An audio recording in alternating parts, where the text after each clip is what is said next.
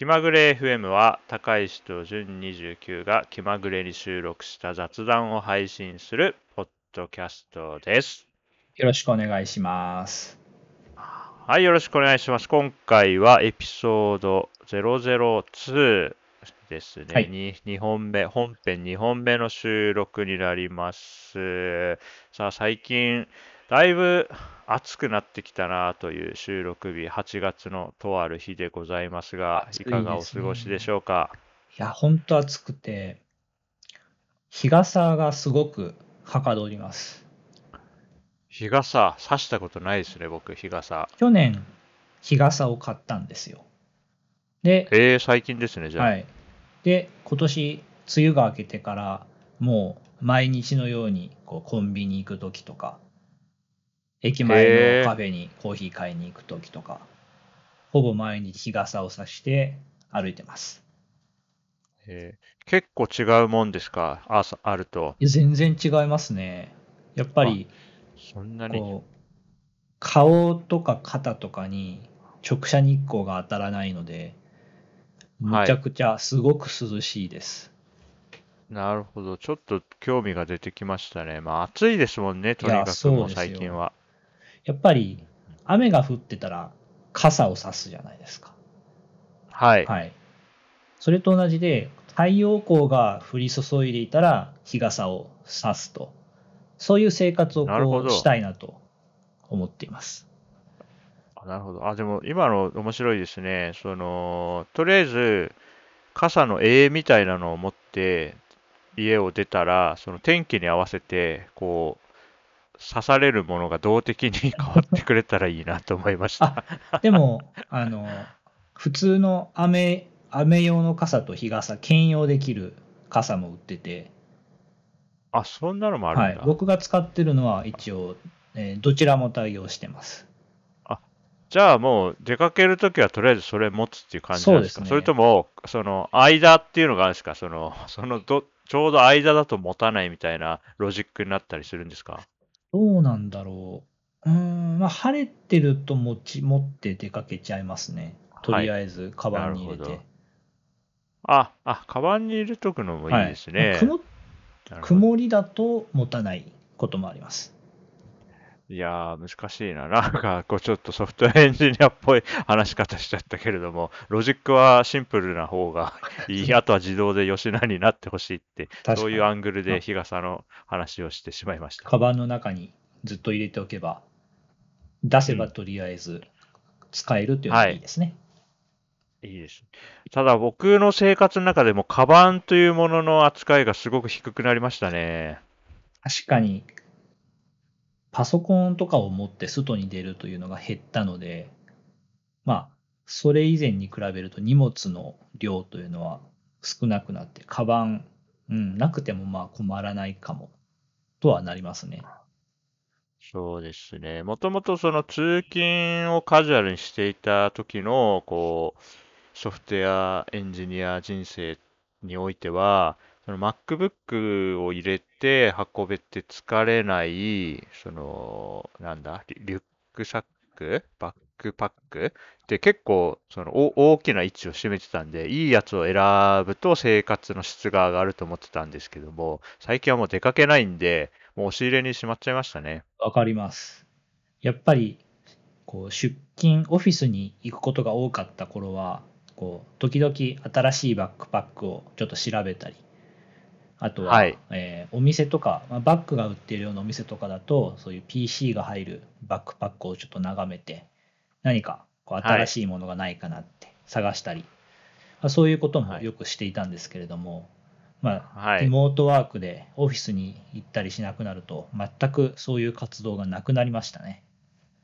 そうですね。去年まではおすすめバックパック情報をブログに書けばそれなりにアクセス稼げるちょろさがあったと思うんですけど、今年はもう在宅便利グッズの時代ですよね。そうですね。まあ、ちょっと需要が変わってしまったんだろうなと。はい。はい。はい。そんな夏の日に 収録しております。近況だけで5分話しちゃいましたね。やばいな、これ。もう雑談大成功してるからいいことなんだけれども、そんな、そんな、もうちょっと行きますね、雑談。もうちょっと雑談しましょう。本題 ?OK, OK. じゃあ、どうぞどうぞ、はい、えっと、書いて。今日散髪にちょっと行ってきまして、おおはい。はい。まあ、あの、ちょっとこのご時世なので、あまり外に出ない方がいいのかなと思いつつも、ちょっとはい各週で散髪に行くというこうルーティンがあるので、各種、結構頻度高いですね。高いんですよ。割と、もう何年かな、4、5年このルーティンで生活してますね。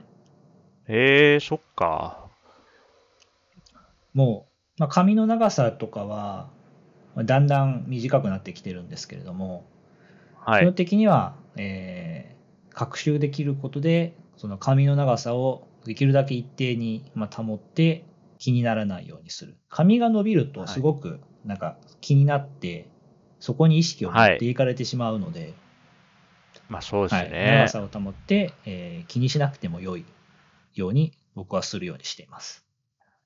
なるほど。じゃあ、もう、常にこう、アプライされ続けてるようはない状態になるんですね。宣言、宣言的、長さを宣言的に書いておいたら、髪型が常にその状態に収束するようなそうですね。運用になってい学習で。収束するようになっています。まあ、全部ソフトウェアエンジニアっぽく話しちゃうから、これ悪い癖な気がするな。まあ、この そうか、学習確かにでも、も、高い、うん。あ、高橋さん、あの、僕が最近接してる間、ずっと同じ髪型というか、多分、あの髪型変わったなって気づいたタイミングがなかったと思います、確かに。そうですね。まあ、でも、ペパボに入って4年ぐらいですけど、おそらくだんだん短くなってきてますね。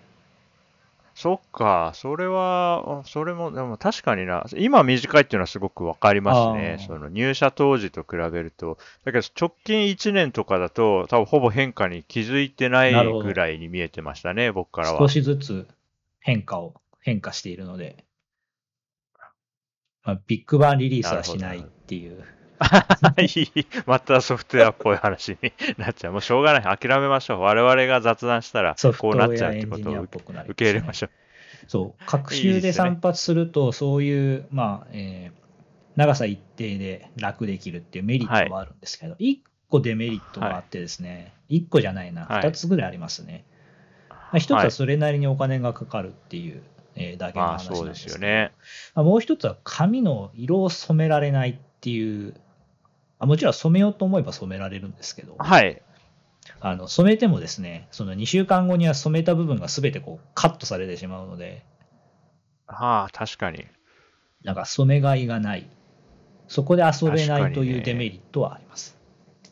そうかもな。でも、あの、メンテナンスは楽そうですね。デイリーの、まあ、シャンプーとか、はいそういう手入れはすごい楽そうですね。楽ですね。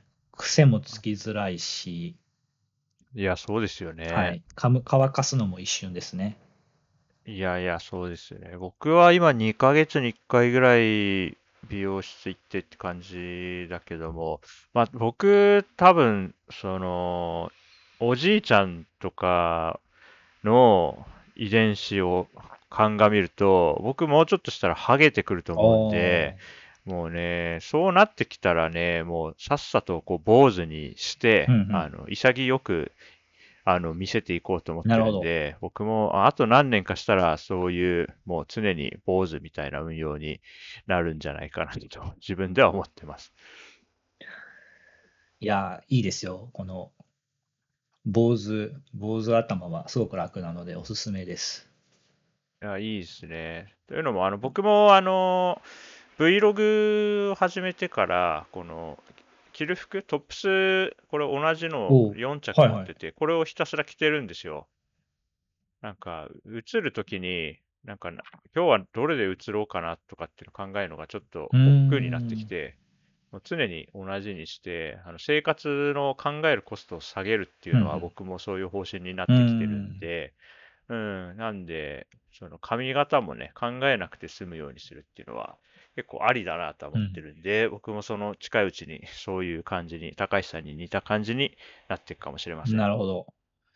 10分雑談で いや、まあ雑談する回だからあ、そうですね。今日、今回も25分ぐらいいきそうだな、このペースでやってたら。ちょっとじゃあ近況はこの辺りにして、喋れるなぁ本編に入ってですね。手探り感があって。よっしゃ、本編はいやりましょう。今日はですね、クラフトビールの話をまずしようかなと思ってます。やったー。はい。というのも、えーまあ、直近でここ数日で2つほど、えークラフトビールに関するトピックが僕の中であったので、えーその話をしようかなと。はい、お願いします。1つ目はですね、CTOIPA という、えービールがリリースされたということで、それをまあ飲んできましたよという話です。はい。すごいな、これね。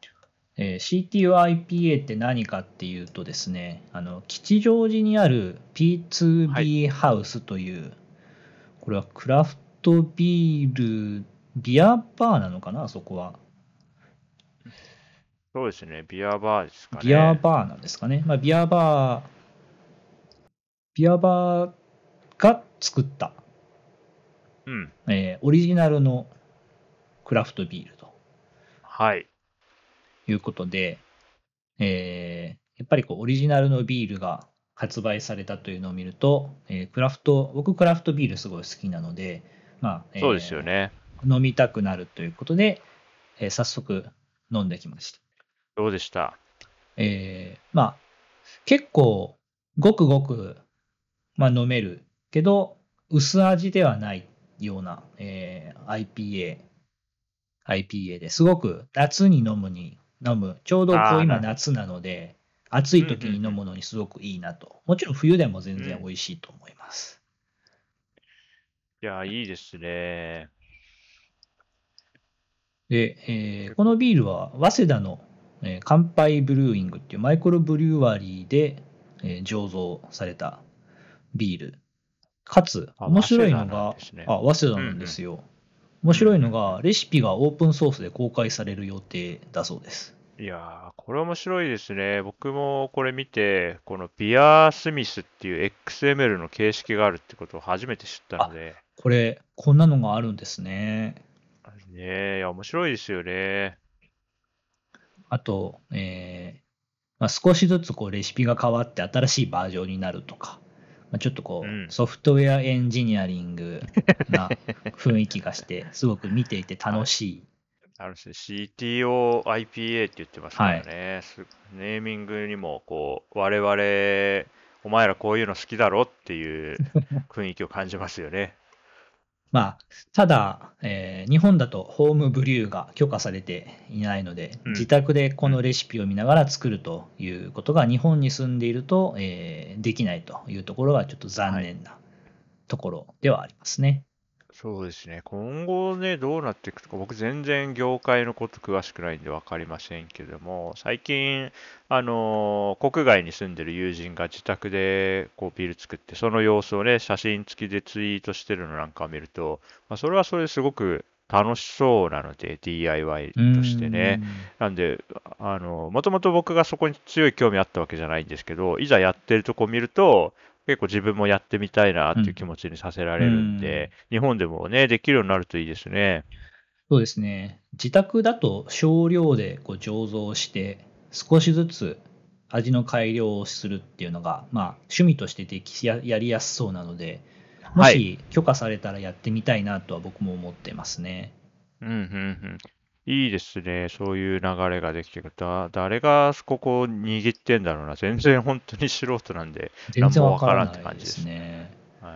はい。まあ面そういう、でも、まあ、うん。はい、ビールを飲みましたよというお話ですね。えーこの吉祥寺の、えー P2B ハウスは、えーっと、宗太郎くんがオーナーとしてね、運営してるところですよね。ここはあの、お野菜に結構こだわっているみたいで、八はいはい王子野菜を使ってて、そうそうそうそうそう。昨日 CTIP 飲みに行った時は、あの八王子野菜のきゅうりと、はい。あと、えーベビーコーンをいただいたんですけれども、えーすごく美味しかったです。いい話。僕は、えーっと、まあ、たまたま、宗太郎くん、もともとお友達なんで、えーっと、昨年12月のプレオープンの期間に、えーあの、連絡もらって、確か12月26日だったかな、あの、遊びに行って、うん。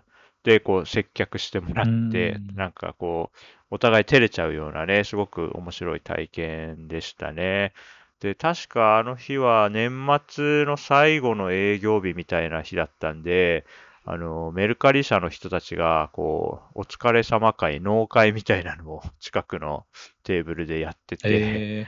おー、なんかげ、楽しそうだなと思って見てたら、知り合いがいて、あれ？久しぶり？みたいなのもあったりして、そのね、界隈の人たちのたまり場みたいな、そういう場所になっていくのも結構フラッと行ったら知り合いに会えたり、うん。そのツイッターで見たことある人に会えるっていうのはうん。すごく面白い体験だと思うのーで、うん。非常にこう楽しみだなと思っていたところに今年のこの状況なんでね、なかなか飲食は大変そうですけれども、あの状況落ち着いてきたら僕もまた必ず遊びに行きたいなと思ってるお店ですね。はい。一緒に、じゅんさんと一緒にこう、そうそうそう。P2B ハウス行きたいねっていう話をしていたんですけれども、ねまあ、ちょっと状況が状況なので、えー無期限延期中のようなステータスになっちゃってますね。そうですね。一緒に行くのはちょっと今は難しいな。一人でちょっとリスクを最小限にしてっていうのは、うんまあ全然あると思うけどね。誘って、僕から誘うっていうのは今は気持ち的にはできないからな。うんまあ落ち着いたら生きていればいけるんで行きましょう。そうですね。行きましょはい。う。はい。いや、すごいいいですよね。そっか、ビールね。ビールの話。ビールもありありますか？まして、はいえーミノービールのモモバイツェンという、えーものがですね、まあ、毎年、あの、桃が、桃が使われている、えー使われているのかな、まあ、桃を使ったビールなんですけれへども、これがすごく人気なんですね。はい。へこれはあの、えー今日の12時にオンラインで販売開始だったらしいんですが、ちょっと僕ははいそのタイミングで散髪をしていたので、えー オンライン販売には参戦できなかったんですけれども、まあ、結構すぐ売り切れちゃったらしく、あら。僕が時々行く、えーまあ、ボトル、ビールのボトルとか缶を売ってて、で、えーまあ、はい。生もそこで飲めるようなお店があって、そのお店がそはいの桃バイツェンを仕入れましたよっていう、えー告知をインスタグラムにしていたので、まあ、昨日へえ。P2B ハウスに行った帰りにそのお店に行き、ボトルを買おうと思っていたんですが、売り切れていまして。へえ。じゃあ結構大量生産まあ、いわゆるもうナナショナルメーカーに比べると作れる量が少なかったりするのかしら？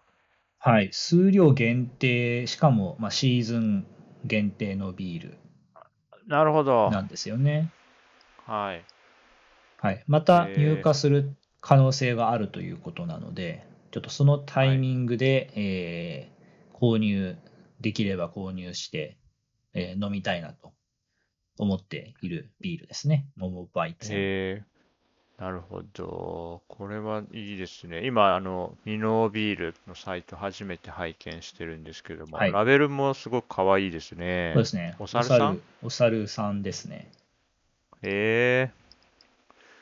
これは面白い。完売しま、いたしましたっていっぱい書そういてあります。なんですよ。ツイッターでも買えなかったという、えーツイートを何件か拝見しましたね。はい。いやー、いいな。あのー、僕、今の家の近所に、まあ、最近全然行けてないですけども、あの、バルみたいな、まあ、ちっちゃいね、お店があって、そこのマスターが、まあ、大体同い年で、しかも漫画好きっていう共通点があるんで、行ってはカウンター席に座って、ひたすら漫画の話をするみたいな。ああるんですけどすごくいいですね。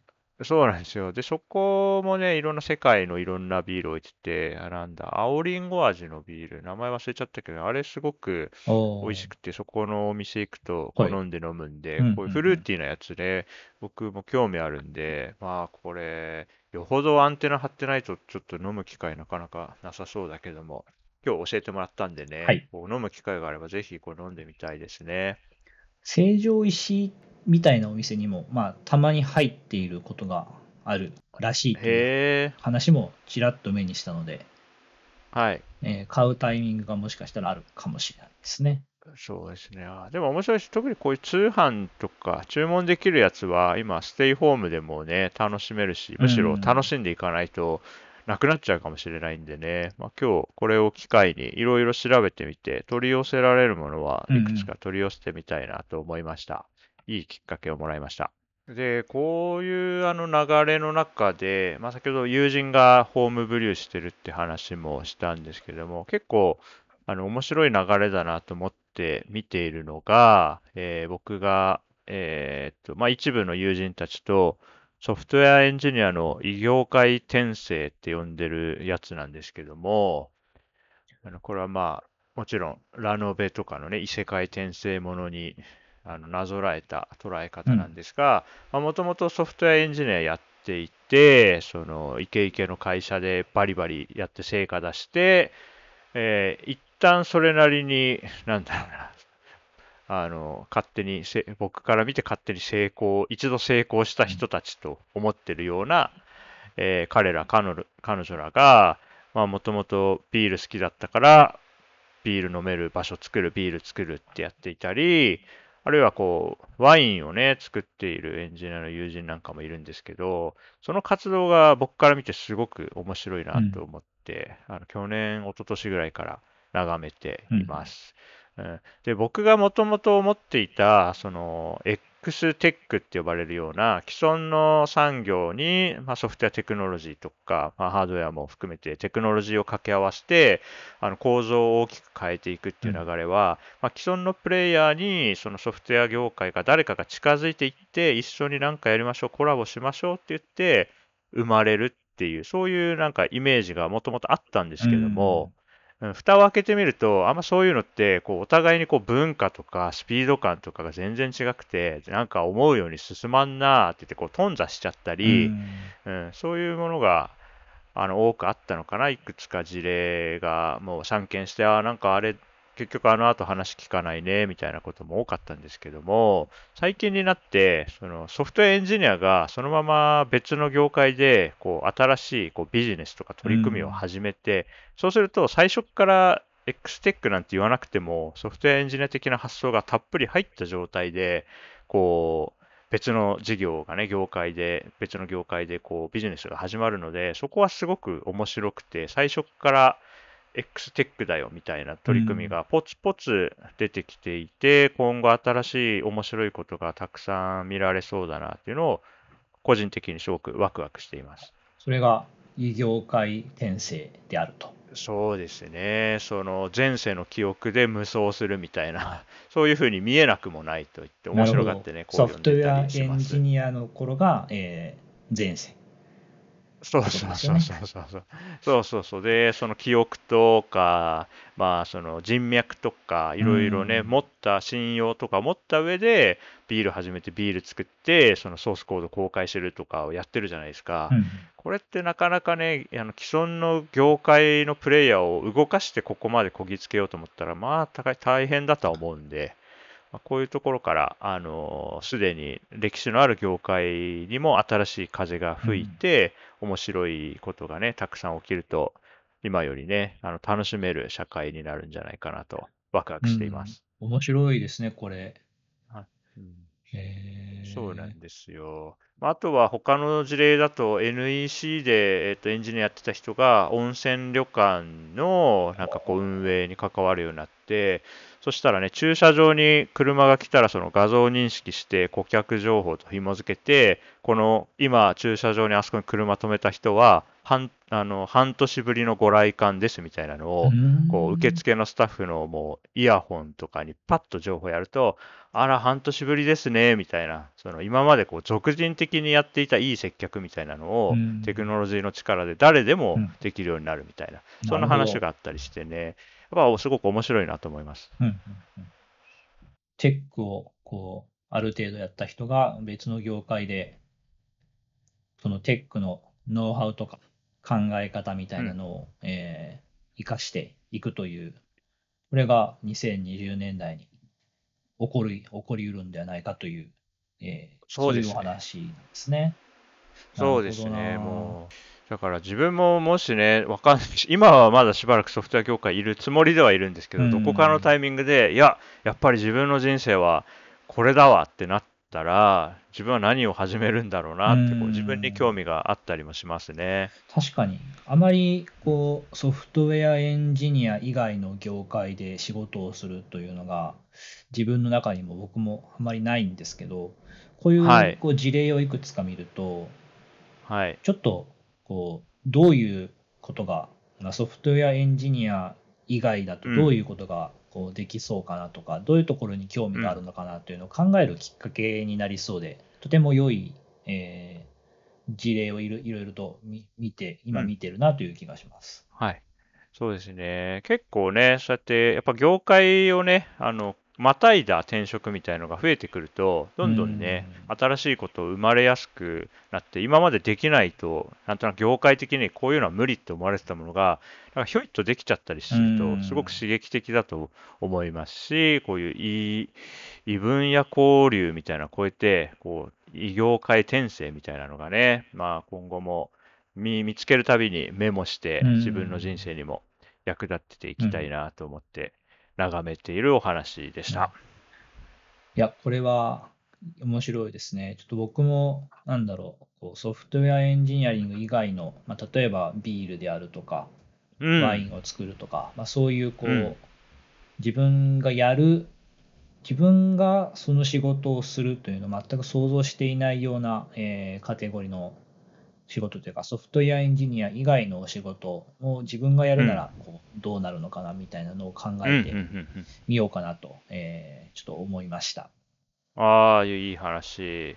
いいですね。じゃあ、リスナーの皆さんも まあ、ソフトウェアエンジニアの方はリスナーに多いとは思いますが、もしその技術と知見と人脈を持ったまま、まあ、一からまた職業を選ぶとしたら、どんなものを選ぶでしょうかあなたの人生をかけてね、人生長い間ずっと関わっていたい領域とかっていうのは皆さんあるもんでしょうか？ぜひツイートなどしてくださると 嬉しいです。こんな感じ？まとめ方ってこんな感じ？ポッドキはいャスト。、いいと思います。はい。ハッシュタグとか決めた方がいいのか、じゃあ。あ、じゃあ、えーハッシュ気まぐれ FM。FM。カタカナ？カタカナでいいのかな？ハッシュタグカタカ気まナぐれ FM、えーアルファベット、まあ、どちらでもいいんじゃないですか。そうですね。じゃあ、カタカナ気まぐれ FM か、アルファベットではい KIMAGUREFM、ハッシュタグつけて、ぜひ感想などなど聞かせていただけると励みになります。はい、嬉しいです。はい。じゃあ30分ぐらい喋りましたね。めちゃめちゃ喋りましたね。あーじゃあこんなところかな、今回は。はい、ではエピソードの002を順に9と、赤石がお送りしました。はい、ありがとうございました。ではまた。バイバイ。